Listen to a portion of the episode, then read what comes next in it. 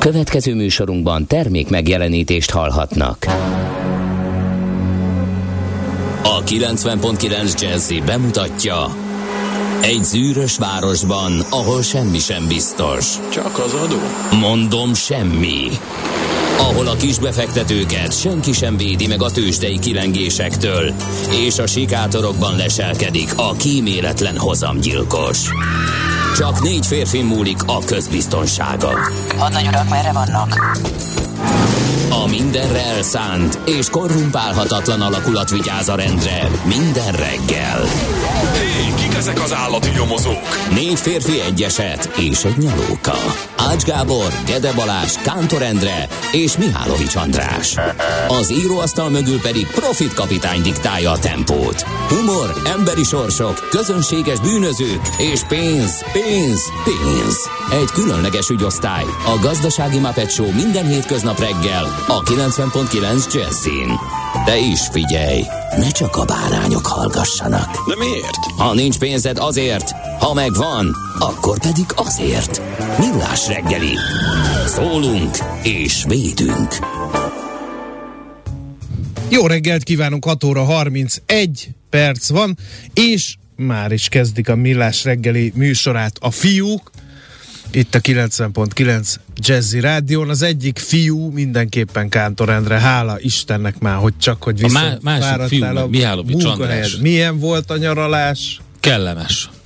Nem avatsz be részletekbe? De mi, mit szeretnél tudni? Hát, hogy nem tudom én. Milyen hogy érzés állnak- elindulni az egyik városból úgy, hogy még ö, 397 forintot ér a, az euró, és úgy megérkezni, hogy 417-et ér. Igen, ilyesmire. Igen, jó Hogy érzés. miközben nyaralsz, a költőpénzed egyre kevesebbet ér. Két óra alatt. Igen. Gyorsan át kell jutni az autópályának a másik szakaszára, mert akkor jobban megéri kifizetni Igen. az autópályadíjat. Igen. No, hát örülök, hogy kipihented magad. Lesz dolog, ezt most hát, megmondom. nem, nem hiszem, hogy csak Magyarországon vannak részletek, de természetesen itt is láttam, folyamatosan természetesen hallgattam. A hírekből kikapcsolódni nem tudtam, mert egy olyan pár hét van mögöttünk, ami azért eléggé történelmi volt a forint szempontjából is.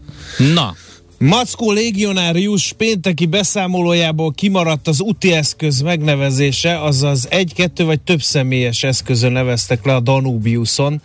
Kérdezi Károly hallgató a 0 30 20 10 909 es SMS, WhatsApp és Viber számon is. Hát eh, túra Kenun ketten ültünk a hullámok tetején, így eveztünk végig Azaumtól Lúgióig a Danubiuson. Remélem most akkor mindenki megnyugodott. Illetőleg eh, itt van például Gézu egy percese, a szokásos. Figyelj Endre, Jö- mert jöhet, elszoktál jöhet, tőle, jöhet. Holott figyelek. eh, nagyon fontos elemévé nőtte ki magát ez a millás reggeli műsorán a Gézu egy percese. Üldögélt még egy kicsit a kandalló előtt, ölében kis doboz, felnőtt kora legszebb szerelmes leveleivel. Szívott egy utolsót a cigarettájából, majd fogta a dobozt, és visszatette a könyvekhez. Minden megérte, suttogta maga elé. köszönjük szépen. Az élmény ismerős, a minap én is megtaláltam kamaszkorom szerelmes leveleit, én nem erre a konklúzióra jutottam, hogy minden megérte. úgyhogy ízlések és pofonok. Akkor most üdvözöljük a névnaposokat, a Liliket és a Nórákat. Nagyon boldog Lili és Nóra napot kívánunk mindenkinek. Ünnepelnek még a, A hel- nóráknak különösen, hiszen Igen. kacsincsunk át a szomszédba, ott is ül egy nóra. Nekem is vannak ismerőseim. Már ott ül, én nem láttam. Hát még nem ül itt, de érted. Ül Ja, értem. és Ü- akkor ülni fog. Most lebuktatta. Lili Róza, Jó ég áldjon meg. ott ül. Na azért. Szederke, Szende Szendike. Úgyhogy nekik is boldog névnapot. Nagyon izgalmas események történtek a történelemben ezen a napon. Például 1302-ben vívták az úgynevezett aranysarkantyús csatát. Nagyon jó Ez volt. mi volt? Kérlek szépen, ugye abban az időben a lovagi hadviselés mindent vitt, ugye nehéz e, lett volna mást elképzelni, mert hogy ugye nehéz páncélba öltözött, nagy lovakon, nyargalászó, hadviselésre kiképzett nemes embereket ne kiállt volna ellen a hadszíntereken, gondolhatnunk. Egész addig, amíg a flamandok úgy gondolták, hogy ők ezt megpróbálják, és 1302. július 11-én a flandiai Courtrai városa közelében gyalogos katonákból álló flamand sereg verte pacallá negyedik Fülöp francia király lovak seregét. És ő neki volt aranysarkantyúja? Igen. Ezt sejtem. Mert, hát nyilván, amikor legyőzték a a lovagokat, földre döntötték őket, és elvették és az elvették az aranysarkantyújukat. Így van, és ezért aranysarkantyú. Egyébként minden nap megünneplik a mai napig a városkában. Uh-huh. Egyébként pedig az történt, hogy hát egy teljesen új teljesen új harcmodor találkozott ott egymással. A flamand sereg ugye ilyen gyalogosokból állt, és ugye azok nem futottak el gyakorlatilag a nehéz páncélos lovagok elől, és ezzel elkezdődött azért az a lassú, de biztos elrodáció, mert hogy mert hogy nem, a gyalogos katonáknak abban az időben egyetlen esélyük volt, hogyha egy ilyen mindenféle karút, láncsát, pikát maguk elé meresztve nem futnak szerte szét. Uh-huh. De ugye mivel paraszt katonákból állt ez az egész Általában hadsereg, nem voltak ilyen Általában nem voltak ilyenek, meglátták a, a professzionális hadsereget, uh-huh. amelyik teljes elánnal rohan feléjük, valljuk be ki az, aki nem menekülne Igen. el. De abban a pillanatban, hogy 250 kiló lóval, meg még 80 kiló emberrel, meg plusz még a 40 kiló páncéllal. Igen. Na most ezek a flamandok zárt sorban itt megvárták a lovagokat, azok felnyársolódtak, megtört a rohamuk, és onnantól kezdve Na lerángatták csak. őket a lovakról. Egyébként innentől ezek a gyalogos zárt egységben harcoló, először pikával, majd muskétával uh-huh. zárt egységben harcoló gyalogos csapatok lettek a csataterek urai egészen hosszú ideig, egész addig, amíg ugye a fel nem találták a sorozatlövő fegyvereket. Tök jó. Úgyhogy nagyon érdekes csata volt ez, és hát ut- utána természetesen a jelentős veszteségek voltak, kb. három órás csata után 500 aranyozott sarkantyút és értékes lovagi felszerelést szedtek le a porúját rovagokról, mert hogy akkoriban a főnemesek nek volt aranyozott sarkantyúja, ez volt a rangjelzésük. Tehát ha oda ment egy talpig páncélba öltözött lovag, elég, ha ránéztél a sarkantyújára, és tudtad, hogy ennek nem árt engedelmeskedni, mert biztos főnemesre van szó. Na most ebből szedtek össze 500-at. Okay. Úgyhogy uh, 75 főnemes és egyéb lovag vesztette életét a, a csatában, a francia veszteségek 20 ezer rúgtak, és hát a fővezér, a francia hadak összesített parancsnoka, egy csomó gróf, báró és mindenféle. Volt egy kis vérfrissítés ott az arisztokráciában. Hát akkor. igen. Utána ugye a skótok csinálták meg ezt uh-huh. nem mhm. sokra rá, 1314-ben a Bannockborni csatában. Igen, igen.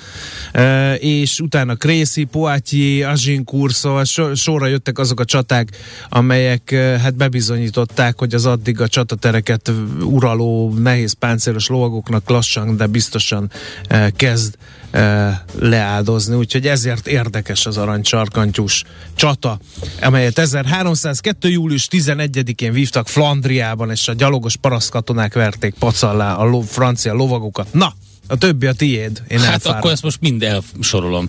Nem, mert vannak itt jó kis dátumok. Van. 1989-ben kezdte meg Budapesten az első magánadását, az első magántulajdonú magyar kereskedelmi rádió, a Rádió Bridge, ami valamilyen szinten a mi gyökereinket is táplálta, hiszen 2001-ben távozott onnan a forintos percek, és kezdte meg adását az Estefemen. A forintos percek. Már az induláskor volt a bridge forintos percek? Nem volt az induláskor, de nem sokkal utána már volt. Uh-huh. Egész sokáig.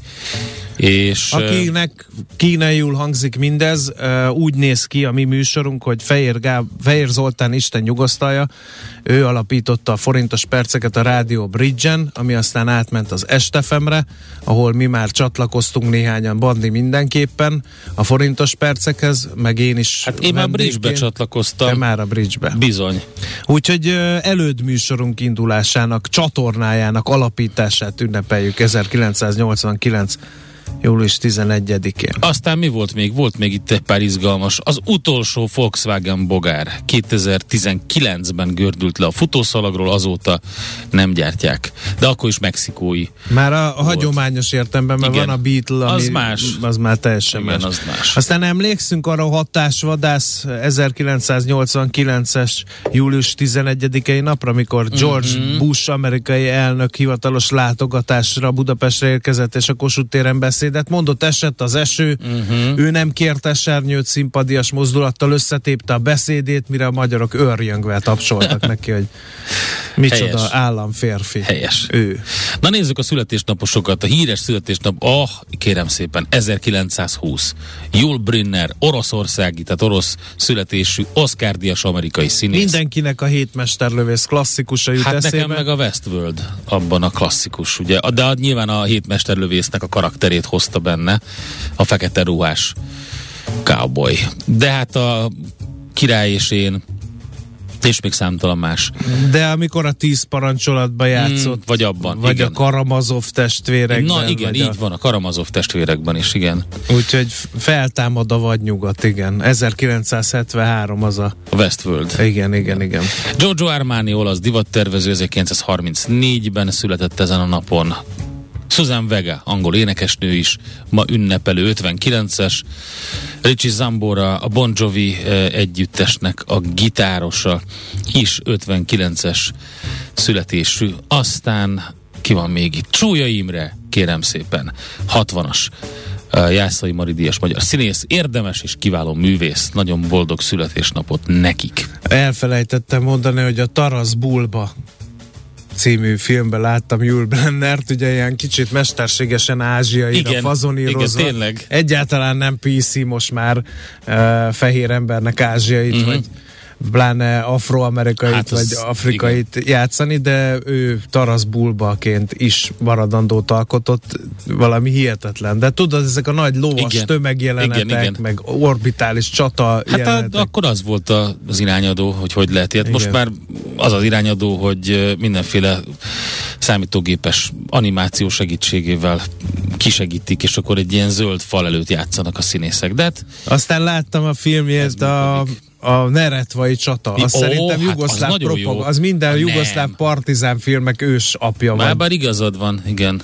De az nem az egyik öm, az nem az egyik öm, nagy történelmi sorozat volt, a Navarone ágyúi? Nem, nem az volt a Neretvai, Neretva Nem, mert ez egyik eh, az a, az a neve, hogy Bitka na Neretvi. Ja, aha, ez az ó, eredeti hát az más. úgyhogy szerintem Titóék rendeltek egy... uh, Jul Brenner Jugoszlávia Franco Nérója volt, ugye? Ők a Partizán filmben nyerték meg, mi meg a honfoglalásban, de az is nagyon-nagyon jó, amikor a tíz parancsolatban játszik uh, Egyiptom. Egyiptomit, így van. Egy kicsit fáraó. egzotikus, akkor, Akkor rögtön jöhet, szóltak igen. Júlnak. Így van. Na jó, akkor neki küldjük a következő számot, bárhol is alakít most bármit. No nézzük, mit ír a sajtó ma reggel. Itt van mindjárt a népszava címlapján díszeleg eh, két dolog. Az egyik az, hogy nekünk fáj, másnak öröm a drága euró. Érzékelhető a határmenti bevásárlóközpontok forgalmán a gyenge forint. A szlovákoknak, osztrákoknak megéri nálunk bevásárolni. A lap riportjából kiderül, hogy eh, olyan roham még nincs Sopronban, mint amikor rögzített áru benzint a külföldek és megvették, de egy kutas úgy fogalmazott, ha folytatódik a forint gyengülése, újból elindul a benzinturizmus. Poruljának viszont azok, akik nyaralni indulnak. Hát Jó azok reggelt kívánok, bizony. Endre. Kivárnak, vagy inkább úgy mondom, csodára várnak azok, akiknek eurót kell váltani, mondta a Népszavának egy kaposvári pénzváltó. A Magyar Utazási Irodák Szövetségének elnöke pedig arról beszélt, hogy aki külföldön akar nyaralni, inkább vállalja megnövekedett költségeket. Hát vagy ugye vállalod azt a kockázatot, Igen. hogy az akkori középárfolyam, ahol a bankod leváltja majd a tranzakció után, az éppen jó lesz, vagy nem. Aztán egy jelentés a frontvonalból másfél évtizedes szakmai gyakorlattal 240 ezer forint a nettó bére, ezért kitanulta és gyakorolja a villanyszerelő szakmát egy pécsi matematika-fizika szakos tanár. Ő is a népszavának a történetében szerepel, épp elhagyni készül a pedagógus pályát, nincs egyedül, a távozók helyét pedig alig fogják betölteni. Amikor ez az említett tanár tanult az egyetemen, évente 9-10 matfiz tanár készült ott a diplomára, most egyetlen egy van Pécsen. Aki matematika, fizika szakos Szuper. tanár szeretne lenni. Az egyik vidéki iskolában informatikát oktató. És még mindig nem bizonytalanodott el. Igen. Tamás 25 év után szintén pályaelhagyáson gondolkodik, azt mondta, azt csinálja, amit szeret, vagy azt, amiből meg lehet élni. Egy másik névtelenséget kérő pedagógus pedig úgy fogalmazott, minden erejével azon van, hogy rendes állása legyen. Szóval a részletek a népszavában. Aztán még egy cikk innen, bocsáss meg, megváltozott az utóbbi időben valami. A cégek többek között többet tesznek a munkakörülmények javításáért a hőségben is. A dolgozók ezt igénylik ezt, a szakszervezetek szerint legkézen fekvőbb magyarázat a józan belátás az egyre inkább elhatalmasodó létszámhiány. A nagy melegben való munkavégzés során felnagyítódnak a veszélyek, ezért jobb klimatikus viszonyokra, a pihenőidők kiadására, hűtött ivóvíz biztosítására különösen oda kell figyelni. Ezt maga egyébként a szaktárca is javasolja a munkaadóknak. Napi.hu ma reggeli vezető anyaga végleg befellegzett a szuperállampapírnak, tömegek állnak sorba, hogy visszaváltsák. A magas infláció mellett nem éri meg tovább tartogatni a MÁP pluszt. Minden ötödik tulajdonos visszaváltotta az értékpapírját az elmúlt negyed évben, és a tendencia folytatódhat, hiszen gyakorlatilag bármelyik másik állampapírra jobban jár egy kisbefektető, mint az egykor szuperjelzővel illetett kötvényel. Úgyhogy hát egyébként az AKK, tehát az Államadóságkezelő Központ sem erőlteti az eladást. Az egyéves magyar állampapír és a postán kapható kincstári takarékjegyek kamatai és magasabbak a MÁ plusz kezdő kamatánál. Úgyhogy a szuper az most már nem annyira szuper, legalábbis az állampapírok tekintetében.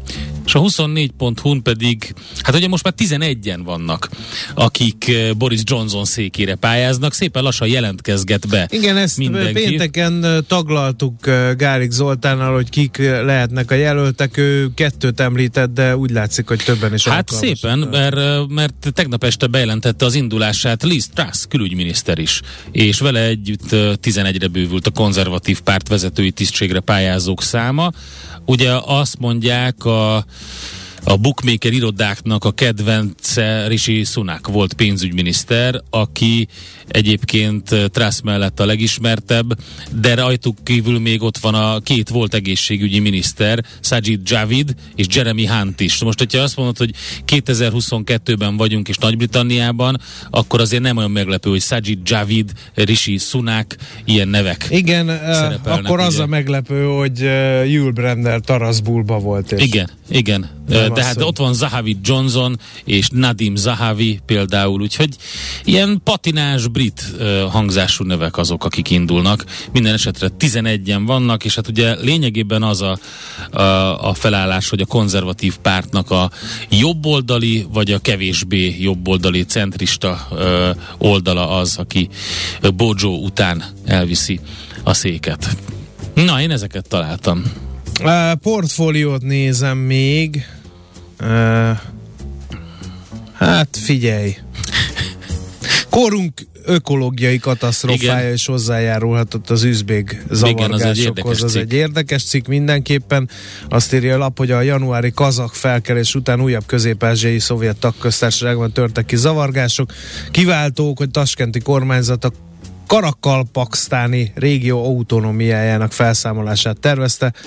Végül elálltak a tervektől, a tüntetések gyúlegyét azt teremtette meg, hogy a Karakalpaksztáni régió legszegényebb térsége Üzbegisztánnak kialakulásában nagy szerepet játszott, hogy a nagyüzemi gyapott termesztés, amely a szovjet időkben arra felé jellemző volt, teljesen eh, eltűnt, ugyanis kiszáradt a világ egykor legyedik legnagyobb tavának számító Araltó. Ezt az ENSZ főtitkár egyébként korunk talán legnagyobb ökológiai katasztrófájának nevezte. Igen. Tényleg mi még tanultunk az Araltóról. Na, szóval ez. Annyit tankoltak Magyarországon májusban, mint még soha, írja a 444.hu. Eléggé meglökte a fogyasztást a hatósági árazás, a kormány viszont így is nagyon jól keres rajta. Ezt eh, lehet olvasni, tehát a 444.hu-n. Um, Márciusban 31%-kal több benzin és 36%-kal több gázolaj volt öm, a kereskedelemben, a magyar kutakon, mint egy évvel korábban. Áprilisban aztán 20%-kal több benzin és 21%-kal több dízel, májusban meg még erre is rá tromfoltunk, még 10%-kal több benzin és 30%-kal több dízel.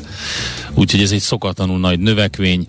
Májusban az előző 11 hónap fogyasztásával együtt több mint 6 milliárd liter üzemanyagot vásároltak Magyarországon. Azt- Erre még sose volt példa. És ezzel összekötném azt az index cikket, amely arról szól, hogy Putyin térdre kényszeríti a klímacélokat. Az Európai Unió tavaly-nyáron mutatta be a szénalapú energiáról való leválásról szóló terveket, drasztikusan csökkenteni akarták az üvegházhatású gázokat 2050-re, pedig Európa szerte nettó nullára a széndiokszid kibocsátást. A háború azonban több országot is arra kényszerített, hogy elkezdjenek visszalépni a széndiokszid csökkentésben, hiszen nem tudják máshogy megoldani az Oroszországból érkező energiahordozók arányának csökkentését. Hmm. A Na. kérdés az, hogy ez így jó-e, teszem fel, de ez költői, úgyhogy választ nem várunk rá. Hol zárt? Hol nyit? Mi a sztori? Mit mutat a csárt? Piacok, árfolyamok, forgalom a világ vezető parketjein és Budapesten. Tősdei helyzetkép következik. Budapesti értéktős, de 4 os pluszban tudott uh, zárni a héten, pénteken, ugye pénteki kereskedési nap eseményeit citáljuk most elő. Uh, 39.846 pont lett a vége. A vezető papírok közül fele jól teljesített, fele meg kevésbé jól. Az OTP 1% fölötti plusszal 8470 forinton zárt, a MOL majdnem elérte az 1%-os plusz 2914 forinton fejezte be a hetet, viszont a Telekom Richter páros esett, a Richter fél százalékot 7195 forintig ment vissza, és a Telekom pedig 328 forinton zárt, ami háromnegyed százalékos mínusz. A legnagyobb forgalmú papírok mögé belopta magát a cikk Pannónia, de ott sem volt túl jó a helyzet, 5,6%-os mínuszt hozott össze a papír, de csak 20 milliós forgalomban. Az x kategória, hát ott ilyen nyári hangulat van, nem nagyon pörögnek az események, értelmezhető forgalom megint csak a Gloster és a nap papírjaiban volt. A Gloster 0,9%-os mínuszt hozott össze, és a nap is esett 0,6%-kal. Az Egyesült Államokat is mindjárt mondom, csak a gyors forint árfolyam, a reggeli az 406 forint eh, 07, itt áll most az euró jegyzése, és ha megnézzük, akkor valójában nagyjából itt, itt is volt a legnagyobb árfolyam, 406 forint 54 fillérnél, a dollár árfolyama pedig egy gyors frissítés után 400 forinton áll egészen pontosan, eh, 400 forint 62. Úgyhogy ezt lehet látni. Na, akkor az egyik legnagyobb hír az volt természetesen az Egyesült Államokból, hogy uh, ugye a Tesla vezére pénteken közölte, hogy felmondja a Twitter megvásárlását célzó milliárd dolláros üzletét. Azzal indokolta a döntést, hogy a közösségi médiavállalat nem szolgáltatott információt a platformon lévő hamis fiókokról. Na ennek a hírnek a hatására a Twitter árfolyama 6%-ot esett az árás utáni kereskedésben úgyhogy biztos, hogy ennek lesz folytatása a Twitter részéről, mert ők azt mondják, hogy ez nem igaz, és vitatják a szavait. Mindenesetre a Dow Jones 0,1%-os mínuszban zárt, az S&P 500-as is 0,1%-os mínuszban, a Nasdaq egy picit 0,1%-os emelkedéssel tudta zárni a tegnapi napot. Úgyhogy egyéb, a tegnapit, a pénteki kereskedési napot. Egyébként viszont azt lehet mondani, hogy egy egy eh, félelem vezérelte, nem túlságosan uh, intenzív kereskedési nap volt az amerikai tőzsdéken. És hát eh, mi, mi viszont ismét a dollárra figyelhetünk meg a forintra, de ez majd kiderül a továbbiakból itt a Mélás reggeliben. Tőzsdei helyzetkép hangzott el a Millás reggeliben. Ki jön a Schmidt hírekkel? Andi jön a Schmidt hírekkel, jön a igen. hírekkel. Na, csodálatos. Akkor meghallgatjuk. Nem kívánom kommentálni. Miért? Eh, Néhány hallgató üzenet, nem vagyok mérges. Úgy hangzik, mint a mérges lennél. Nem, én soha senkire nem vagyok mérges. Legfeljebb elégedetlen, de... Velem, rám is mérges voltál. Igen. Mikor bejöttél. De tényleg, az igaz. De már elmúlt. De már elmúlt. Nulla, nagyon vidám vagy, kipihent, higgadt Egyáltalán nem vagyok kipihent, de nem baj. Azt mondja, hogy uh, friss jó reggelt, kartársak, enyeszél, madárcsicsergés, gyönyörű nap felkelte, kellemes forgalmi viszonyok Gödről Pestre, a Szerencs utcai lámpának kisebb lassulás, írja D. Kartárs, Morgan, Uncsi, Freeman kartársak kellemes időben alig dobozokkal. Még a pótlás sem olyan gáz a mostani időben, szóval hús és hűs a hajnal, írja Löpapa. Az előbbi zenéről, amit Giovanotti prezentált egy barátjával nekünk, vagy alkalmi munkatársával, nem tudom, ezt Endre szokta tudni, azt írta valaki, hogy ez mi? Becsúán a földi tanárok követelnek béremelést? Ez a Fratello nem. volt. Clementino és Giovanotti. Ha így halad a forintos percek, millás reggeli billiós napok lesznek. Hát lehet, hogy így halad. Igen. Reméljük.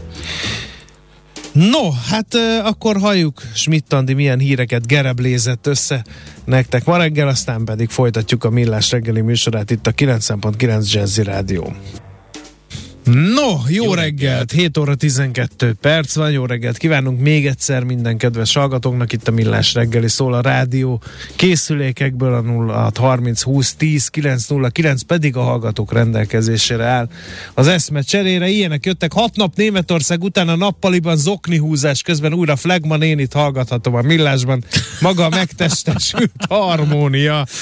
Direkt őt kérjük meg, úgyhogy... Hétfő reggelenként különösen.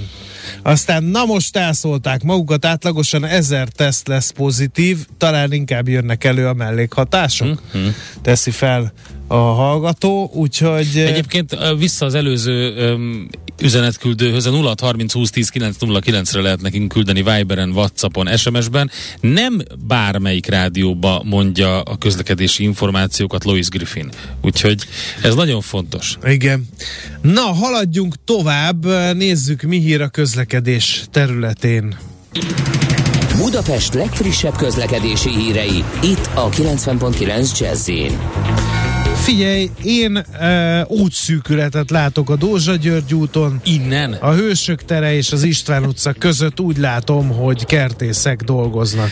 Akadályozzák a forgalmat? Nem, dolgoznak. dolgoznak. Mert az akadályozzák a forgalmat, az azt jelenti, hogy lombsöprűvel Igen. így uh, sasszéznak a sávok Egyébként között. élénkül a forgalom a Pest környéki utakon, telítődnek a sávok, az M3-as autópályán. Jönnek, jönnek, úgyhogy várunk tőletek információkat, hogy hol lehet, illetve nem lehet közlekedni. Eddig kicsit telített sávokon, de azért halad a forgalom.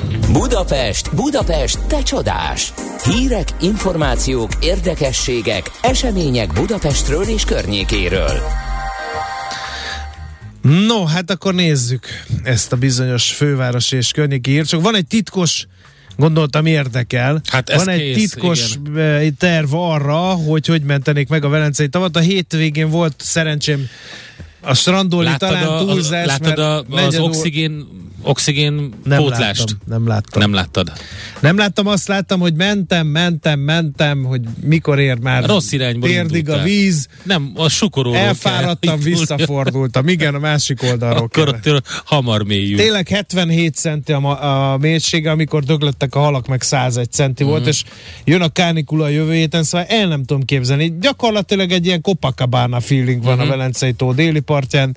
Nagyon hosszasan be lehet. Na, de nem ez a lényeg hanem készül az újabb kormány előterjesztés, amelyel megmentenék a Velencei tavat a kiszáradástól. Ezt a feol.hu hírportál írta. Igen, jól értesült hírportál. A, azt mondja, a Tesseli Zoltán nevű képviselő, aki a térséget képvisel az országgyűlésben, azt mondta, hogy a napokban a kormány elé kerülhet a Velencei tó vízportása érdekében szükséges fejlesztések megvalósításáról szóló előterjesztést. A belügyminisztérium készíti.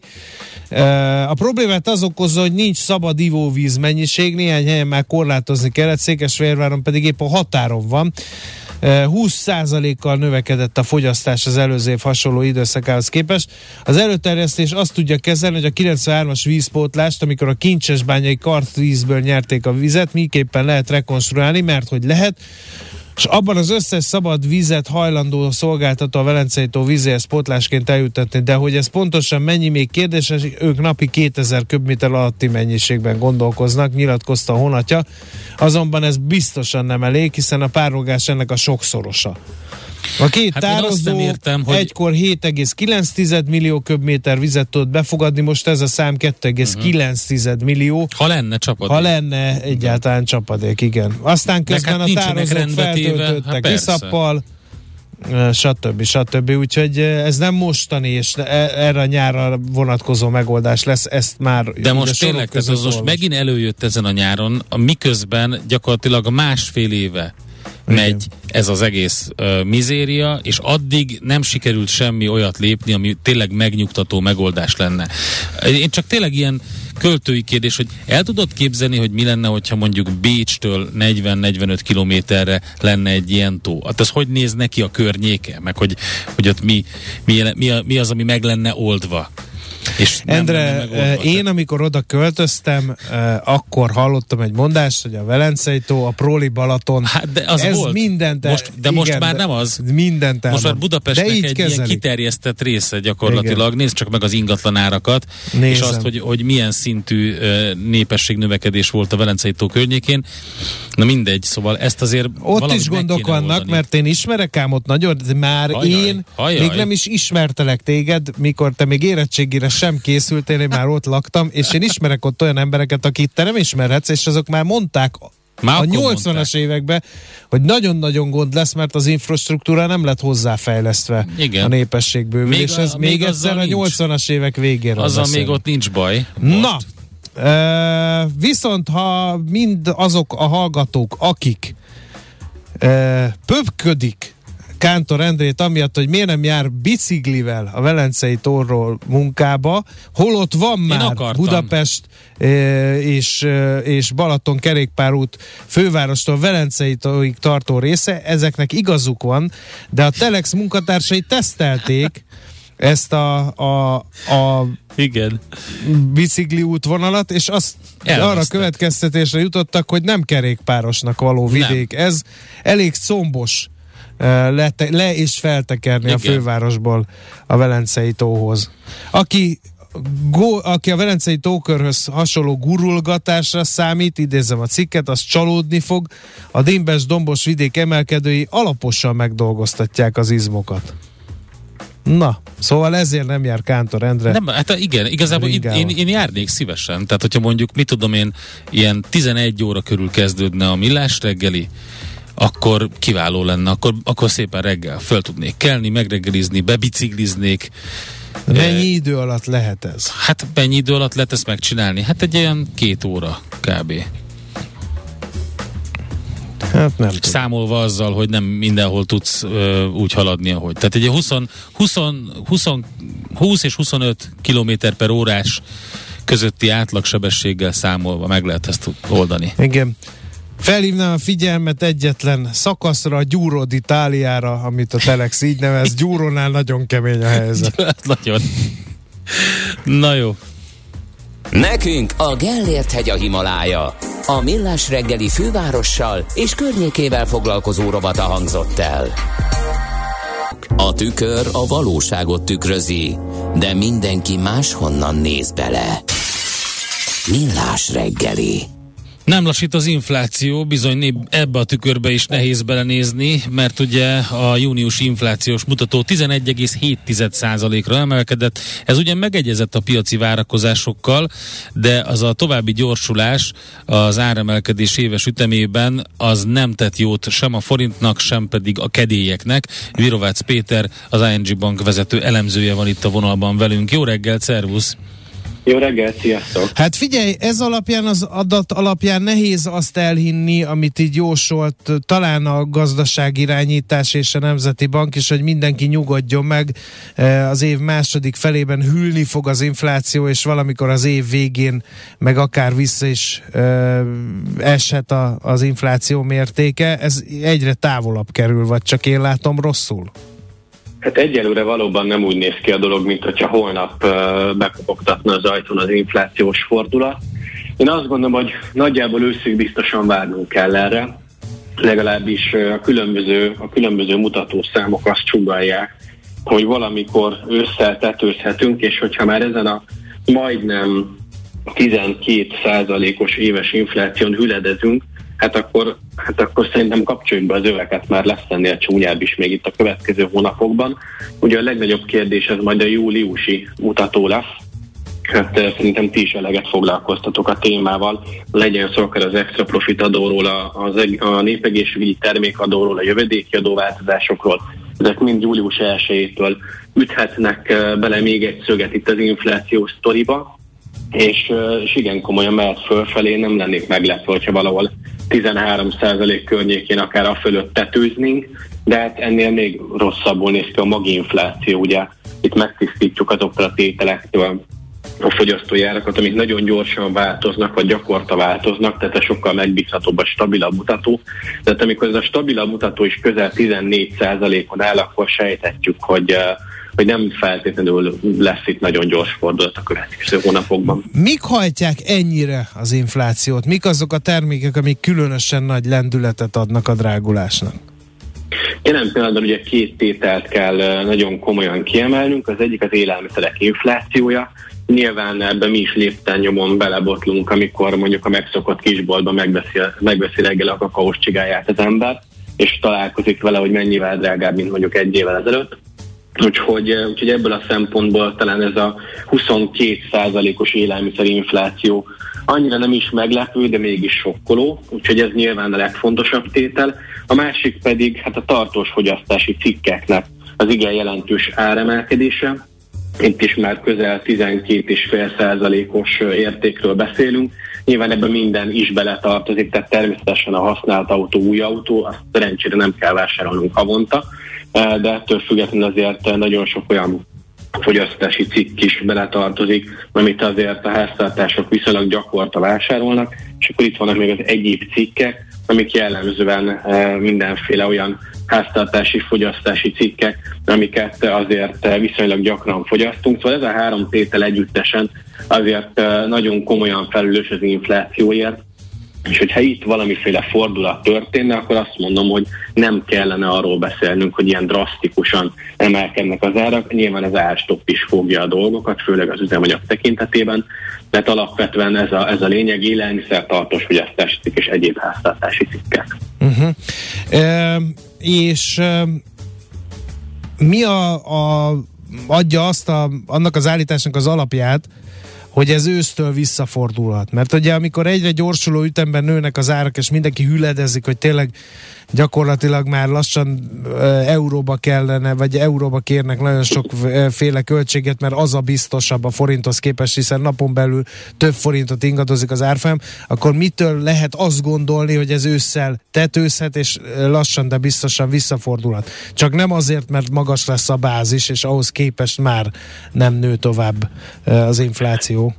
Fején találtad a szöget, igen, nyilván ez a kedvenc mondókánk nekünk elemzőknek, igen, egyrészt a bázis, de van egy jó hírem, nem csak a bázisra fogom én ezt most fogni, ugyanis ősztől azért egyre nagyobb valószínűsége már annak, hogy uh, itt ez a magas inflációs környezet, az szépen átalakítja a háztartások viselkedését. Azért most is vannak már arra utaló jelek, hogyha megnézzük a legfrissebb kiskereskedelmi statisztikát például, hogy azért, hogy azért minthogyha elkezdte elkezdték volna a háztartások visszafogni a fogyasztásukat. Csak egy gyors példa, használt cikkek. Több mint 50%-kal nőtt a forgalma használt cikk üzletekben. Ez tipikusan egy olyan jel, amikor a háztartások elkezdik fékezni a saját költésüket, amikor, amikor megpróbálják átalakítani a fogyasztási szerkezetüket, mert túl drága kezd lenni az élet. Ennek a tipikus előszele amikor a használati küzletekben drasztikusan elkezd nőni a forgalom. Úgyhogy azért ez azt sejteti velem, hogy itt a következő hónapokban azért elkezd visszafogottabban alakulni a fogyasztás. Uh-huh. Azt nem mondom, hogy zsugorodni fog, de, de előfordulhat ilyen is. És hát ezt jósolják sokan, hogy most honfitársaink még így a a nyár előtt nem hajlandóak mérsékelni a költekezéseiket, lenyelik a békát, kifizetik a 3000 forintos, meg 4000 forintos főételeket az étteremben, meg a megdráguló szállodaszobákat, de ősszel azért mindenki kénytelen kelletlen rá fog lépni a fékre. Pontosan. Meg lesz, aki ősszel fog szembesülni azzal, hogy egy hétvégi nagy bevásárlás mennyibe kerül, stb. stb. Igen, tehát pont ez a lényeg, hogy ha már megvan a nyaralás, ha már nem tudom, megküldtük a gyereket táborba, akkor éljünk úgy, mint mi se történt volna. Na de valóban ősszel, majd szeptembertől lehet, hogy arcul csak minket a valóság, és akkor elkezdik tényleg a háztartások sokkal inkább visszafogni a fogyasztásokat, a vállalatok pedig erre előbb-utóbb kénytelenek lesznek úgy reagálni, hogy azt érzékelik, oké, okay, most már nem lehet mindent lenyomni a fogyasztók torkán, lehet, hogy nő a költségem, de még tovább állatemelek, akkor még jobban zsugorodik majd az én vásárlói bázisom. Úgyhogy ez az a tényező, ami visszafoghatja az inflációt, de mondom, tehát csodát ne várjunk, nem az fog történni, hogy szeptember 1-ével hirtelen elvágtuk az inflációt, és akkor hó per hó nulla, meg mínuszos számok. Nyilván lesz még áremelkedés, de vélhetően ennek az ütemenek a havi üteme, bár alacsonyabb lesz, mint amit itt az első komolyabb inflációs felfutásnál láttunk, és akkor így jön be a bázis hatás a képbe, hogyha tavaly mondjuk az adott hónapban egy-másfél százalékkal nőtt az infláció, most meg csak fél százalékkal nőne egy évvel később, akkor annak a különbözetével csökken az éves inflációs mutató. Tehát van remény, hogy ez elinduljon lefelé, de nyilván mindenki azt mondja, hogy azért ez a lejtmenet nagyon lassú lesz, és hát Nagyjából 2024-ig kell majd arra várnunk, hogy 3% közelébe süllyedjen az infláció. Aztán nyilván lehetnek vészforgatókönyvek, most ugye mindenki arról beszél, hogy mi van akkor, hogyha elzárják a gázt, és most van egy ugye, tíznapos javítási periódus, legfontosabb gázvezetéken, mi van akkor, hogyha az oroszok ezt nem nyitják újra, hát akkor instant német recesszió, és ez körbepörög az euróvezetben. Na, ilyenkor viszont nagyon gyorsan meg tud állni a fogyasztás bővülése, és ezáltal az infláció. Szóval azért vannak kockázatok, de de egyelőre bármelyik oldalt is nézzük, nyilván egyik se olyan örvendetes. Na most, akkor itt térjünk rá a jegybank mozgásterére. Mit tud tenni a jegybank? Ugye lehet látni, hogy a forint árfolyam elszállt, eh, beavatkozott a jegybank, eh, az infláció elszállt, itt is kitartó kamatemelésre kell készülnünk? Kétségtelenül, tehát ugye a jegybank egyetlen egy dolgot tud tenni, megpróbálja stabilizálni az árfolyamot, már amennyire tőle telik. Nyilván azért eh, nagyon sok esetben olyan dolgok is mozgatják a forintot, amire egy banknak nincsen ráhatása. Gondolok itt akár a jogállamisági vitára, vagy olyan külső tényezőkre, mint hogy speciál az oroszok elzárják a gázt, vagy nem. Nyilván ez egy jegybank nem tud mit kezdeni. Egy jegybank azt tudja megtenni, hogy olyan magasra emeli a kamatokat, hogy megpróbálja elrettenteni a befektetőket attól, hogy sortolják a forintot, és akkor talán annyival beljebb vagyunk, hogy már a forinton keresztül nem, nem gerjesztődik tovább az infláció, így csúnya szóval élve, de, de nem egyszerű a történet, tehát ezért nem sűrűn fordult elő Magyarország történetébe, meg a régióéba sem, hogy két egymást követő ülésen majdnem 200-200 bázisponttal emeljék emeljék az alapkamatot, tehát most nyilván, ha nagyon pikért akarnak lenni, akkor akkor lassan Argentinában érezhetjük magunkat. Mondjuk azért ennyire nem vészes a helyzet, de azért minden esetre szokatlan a magyar szemnek, amikor... Hát igen, de 2003 környékén volt egy ilyen, ugye, amikor ilyen sávosan és folyamatosan emelni kényszerültek, eh, akkor, akkor elég magasra fölment az alapkamat szintje, de hát nyilván ugye ezt be is kellett ígérni, és eh, hogyha hiszünk a, a klasszikus közgazdaságtannak, eh, vagy, vagy a Milton Friedmannak, akkor ez, ez monetáris eh, eszköztárba illeszkedik intézkedik, hogy, a, hogy az infláció ellen küzdjünk?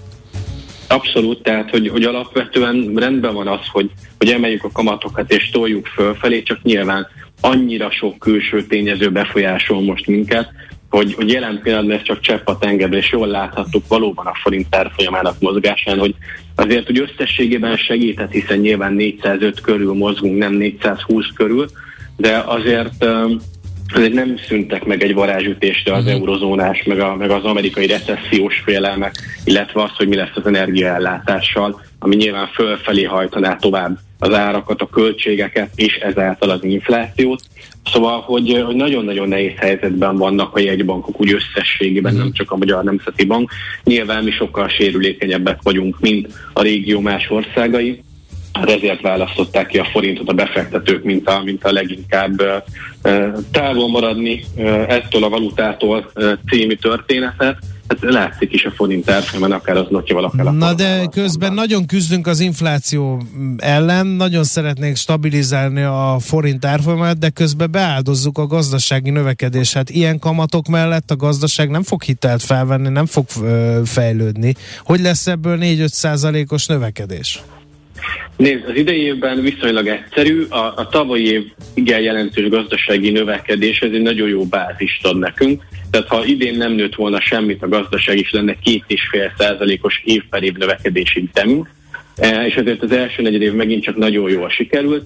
Itt az a kérdés, hogy, hogy mit, mit tudunk itt a következő negyed években produkálni, de azért, de azért egy viszonylag csekély negyedév per negyedév növekedésekkel el lehet érni azt, hogy idén 4-5 körül legyen a növekedés. A nagy kérdés 2023 lesz, hogy akkor bejön-e az, hogy legalább 2-3 százalékkal tudunk növekedni, vagy már annyira mély lesz mondjuk az amerikai meg az euróvezeti gazdasági visszaesés, hogy ez már a mi gazdaságunkat is olyan mértékben lehúzza, hogy képtelenek leszünk növekedni, plusz amit mondhatok, valóban itt van még a kamat kérdés, hiszen alapvetően ez a reál gazdaságot befolyásolja. Hát ez a célja, hogy hűtsük a gazdaságot, fogjuk vissza a fogyasztást, fogjuk vissza a beruházást, Nyilván ez egy átváltás, de akkor el kell dönteni, hogy mi a fontosabb. Az a fontosabb, hogy, hogy elkerüljük a recessziót, mert, mert félünk, mint tördöv a tömjén füsttől ettől a válság dologtól, vagy, vagy, vagy akkor hagyjuk, hogy ne legyen recesszió, csak akkor elketyegünk egy 10%-os inflációval még a következő években. Uh-huh. Nyilván ez a gazdaságpolitika nehézsége. Egyelőre minden nagy jegybank én úgy látom, hogy abba az irányba megy, hogy a válság, hát válság, reméljük megúsztuk egy sekély válsággal, de az inflációt mindenképpen le kell. Na figyelj, még egy kérdés érdekel a véleményet, skeptikusak a hallgatók, főleg az egyik energiakereskedő hallgató írja már többször. Az elmúlt évekhez képest kettő-ötszörös áron kötik le a fogyasztók az éves határidős villamos szállítási szerződéseket 2023-2024-re, nem idén ősztől. Hogy lesz itt enyhülés? Ugye nagyon szeretjük az inflációs mutatót, mert ez egy év per év mutató, és hogyha egyszer megugrottak magasra az árak, és onnantól kezdve mondjuk nem változnak, tehát ha ezek a határidős szerződések a jövőben nem változnak, csak akár szinten maradnak, akkor az év per év nulla lesz, de valóban azért itt a szállítások területén is szerintem találkozhatunk azokkal a hírekkel, hogy nincsen konténerhajó, és akár öt évre előre befixálják ezeket a mostani magas árakat, tehát valóban azért vannak olyan költségtételek, amik nem fognak hip-hop eltűnni a rendszerből, eh, de viszont pont ez a lényeg az inflációnak, hogy ez csak azt mondja meg nekünk, hogy egyik évről a másikra mennyit drágultak, és hogyha már ezen, erről a magas szintről nem fog tovább emelkedni esetleg a következő egy-két évben eh, mások, más dolgoknak, eh, költségtételeknek az ára, tehát akkor nyilván már az inflációs mutató lassulni fog, és azt fogja mondani nekünk, hogy a jaj, de jó, kisebb az infláció. Nyilván ekközben szintben azért jóval följebb leszünk. Itt majd az lesz a kérdés, hogy a bérek azok milyen mértékben követik le ezt a szintváltozást az árakban,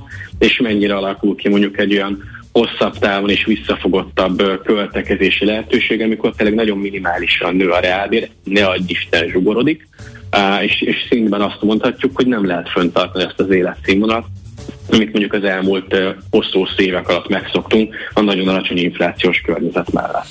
Oké, okay, hát nagyon szépen köszönjük Péter, informatív beszélgetés volt. Jó munkát kívánunk! Köszönöm szépen, Szervusz. nektek, sziasztok! Virvács Péterrel, az ING Bank vezető elemzőjével beszélgettünk inflációról, kamatokról, gazdasági növekedésről, jegybanki politikáról. Mi várható a héten? Milyen adatok, információk, döntések hathatnak a forint értékére, a tőzsdei hangulatra? Heti kitekintő. A millás reggeli szakértői előrejelzése a héten várható fontos eseményekről a piacok tükrében. Hát nem csak Magyarországon van komoly inflációs helyzet természetesen, hanem az Egyesült Államokban is. 1981 óta nem látott szintre gyorsult az éves bázisú infláció májusban az Egyesült Államokban. 8,6% ez, és hát ugye most mindenki Joe Bidenre mutogat, pedig... Aki felolvas lehet, azt is, amit nem kéne. Pedig, pedig lehet olvasni azokat a közgazdasági glosszákat, akik elmondják, hogy itt alapvetően azért a Fedre kéne mutogatni a infláció tekintetében. Kovács Mihály András, az OTP elemzési központ elemzője van itt velünk. Szervusz, jó reggelt! Jó reggelt, sziasztok, üdvözlök mindenkit! Pedig a Amerikában nincs is háborús hatás az inflációban. Hát mi folyik a tengeren túlon? Azt mondják, hogy ők a haszonélvezői Európa és Oroszország konfliktusának.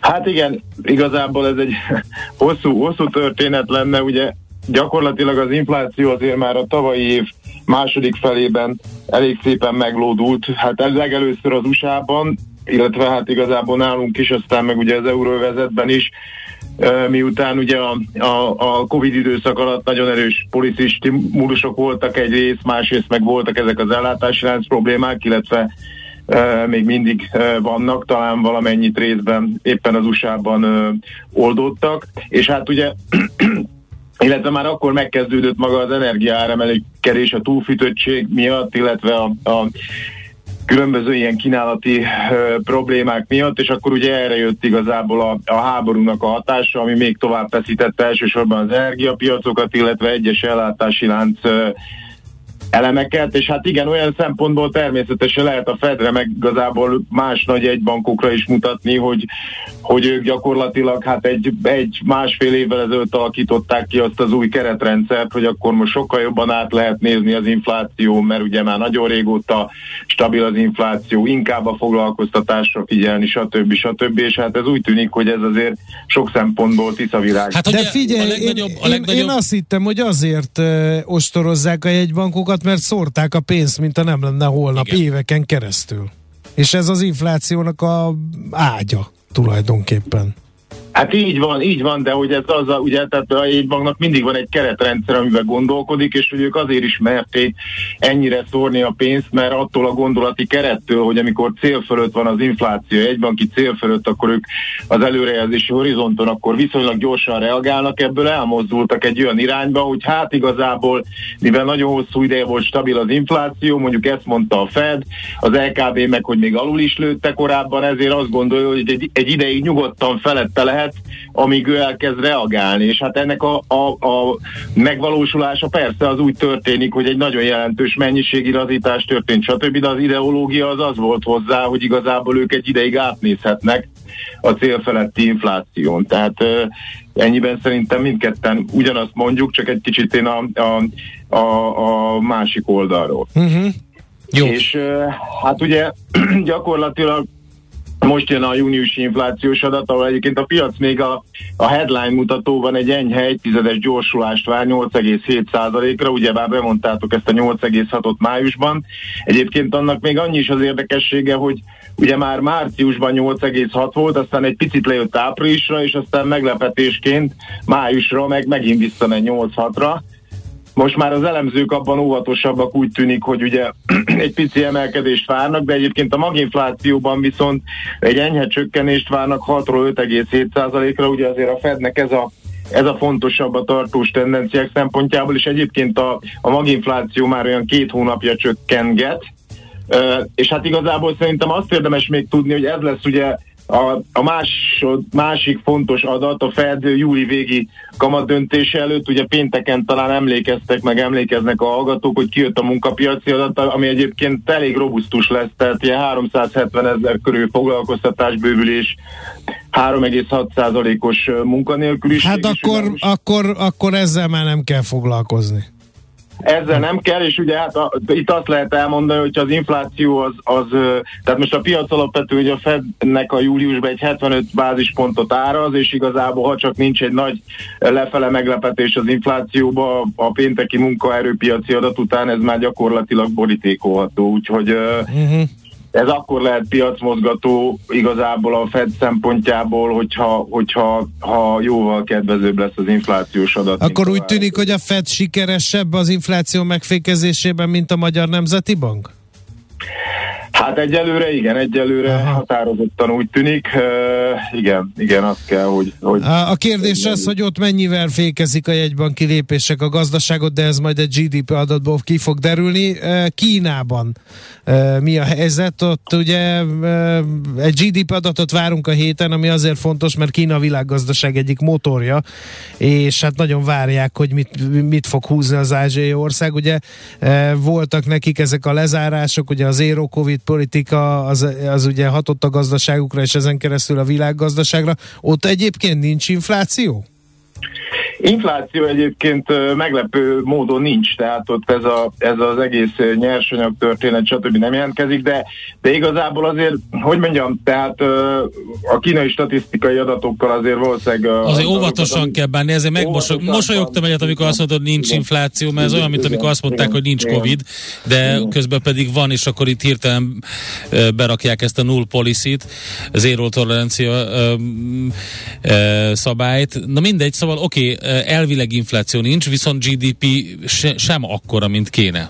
Hát igen, szóval, hogy említettétek, hogy a motorja a világgazdaságnak, hát valószínűleg a második negyedévben nem volt nagyon motorja, igazából jó pár elemző negyedév per negyedév alapon visszaesést vár, ami ugye azért nem túl gyakori a, a, a, a kínai GDP-be. Visszaesést? Hát barátkozzunk ezzel, hogy Kínába visszaesés van. Ez a negyed év per negyed év alapon, ugye az év per év alapon azért még mindig egy tetemes növekedés, meg hát igazából, hogy mondjam, tehát most megint visszatérhetünk oda, hogy a, az adatok minőségére, tehát abból főzünk, ami van. Ugye azt lehet elmondani egyébként, hogy a kiskereskedelmi forgalomban azért az utóbbi két hónapban ilyen 10% körül visszaesés volt. Az iparban azt hiszem, hogy áprilisban volt egy pár százalékos visszaesés, utána az már kis pluszba ment. A beruházások még nőttek, tehát hogy ezek mind mondjuk év per év alapon publikálják, meglátjuk, tehát nyilván nem biztos, hogy visszaesés lesz, ugye itt vannak problémák a az adatközlés mennyire követhető, vagy, vagy, vagy becsülhető meg, de mindenképpen egy viszonylag gyenge adatot várunk elsősorban. Ugye ezért nagyon komoly lezárások voltak május, június elején, talán még mm. áprilisban is. Na de itt meg uh, valamit ki kell találni, mert ősszel lesz ugye uh, a kínai kommunista pártnak, már nem azt mondtam, hogy közgyűlése, de az ilyen költői elszólás lett volna. Uh, tehát uh, ilyen kongresszusa, ahol Xi Jinping elnöknek valamit virítania kell uh, gazdaságilag. Mégse lehet odaállni, hogy uh, lezárunk egy ciklust, uh, és hát uh, időnként előfordul olyan, hogy uh, negyedéves szinte még vissza is esik esik a kínai gazdaság. Sokan mondják, hogy ilyen élénkítő csomag várható Kínában, ami felpörgetheti a gazdaságot. Így van, így van, tehát hogy ott, ott, ott ez a várakozás, hogy itt fiskális monetáris ösztönző intézkedéseket várunk. Igazából egyébként tekintve, hogy az inflációs szempontból elveg meg is tehetik, amúgy ugye nem teljesen, tehát hogy, hogy mondjam, az Kína nem egy ugyanolyan gazdasági mechanizmusok szerint működő ország, mint a nyugat, tehát ebből a szempontból egyébként azért az elképzelhető, hogy ott tényleg maga a túlfűtöttség az kevésbé az inflációban jelentkezik, és ugye ahol jelentkezett, az az építőiparnak, illetve az ingatlan piacnak a túlfutása. Ugye láttuk, hogy az evergrande problémák vannak, illetve más ingatlanfejlesztők, tehát ott inkább egyébként ennek a lufinak a a kontrollált módon való leeresztése az, ami az igazi kihívás, és hát igazából kérdés, hogy hogy mivel tudnak rádurrantani a gazdaságra, mert magát ezt az egész ingatlanpiaci problémákat az Evergrande-vel is ugye akkor alakult ki, amikor elkezdték szigorítani még a tavalyi év elején a, az ingatlan fejlesztő irányába ezeket a különböző eladósodottsági kritériumokat, ugye, ami egy, végül is egy gazdaságpolitikai szigorítás volt, most hogy a növekedés a kedvezőtlenebb lesz, megirálozítanak, hát meglátjuk, hogy, hogy ez, ez, ez pontosabban mit fog jelenteni. Jó, Hát nagyon izgalmas hétnek nézünk elébe, ezt szerintem a szavaidból hallhatták a... Jó, hát ugye az amerikai infláció az abszolút fontos, nyilván a piacok számára a kínai GDP is, meg hát ugye van még itt ez a jó kis keddi napunk, amikor a beígért emelésnek a második fázisa, vagy eddig második fázisa jön. Magyarország.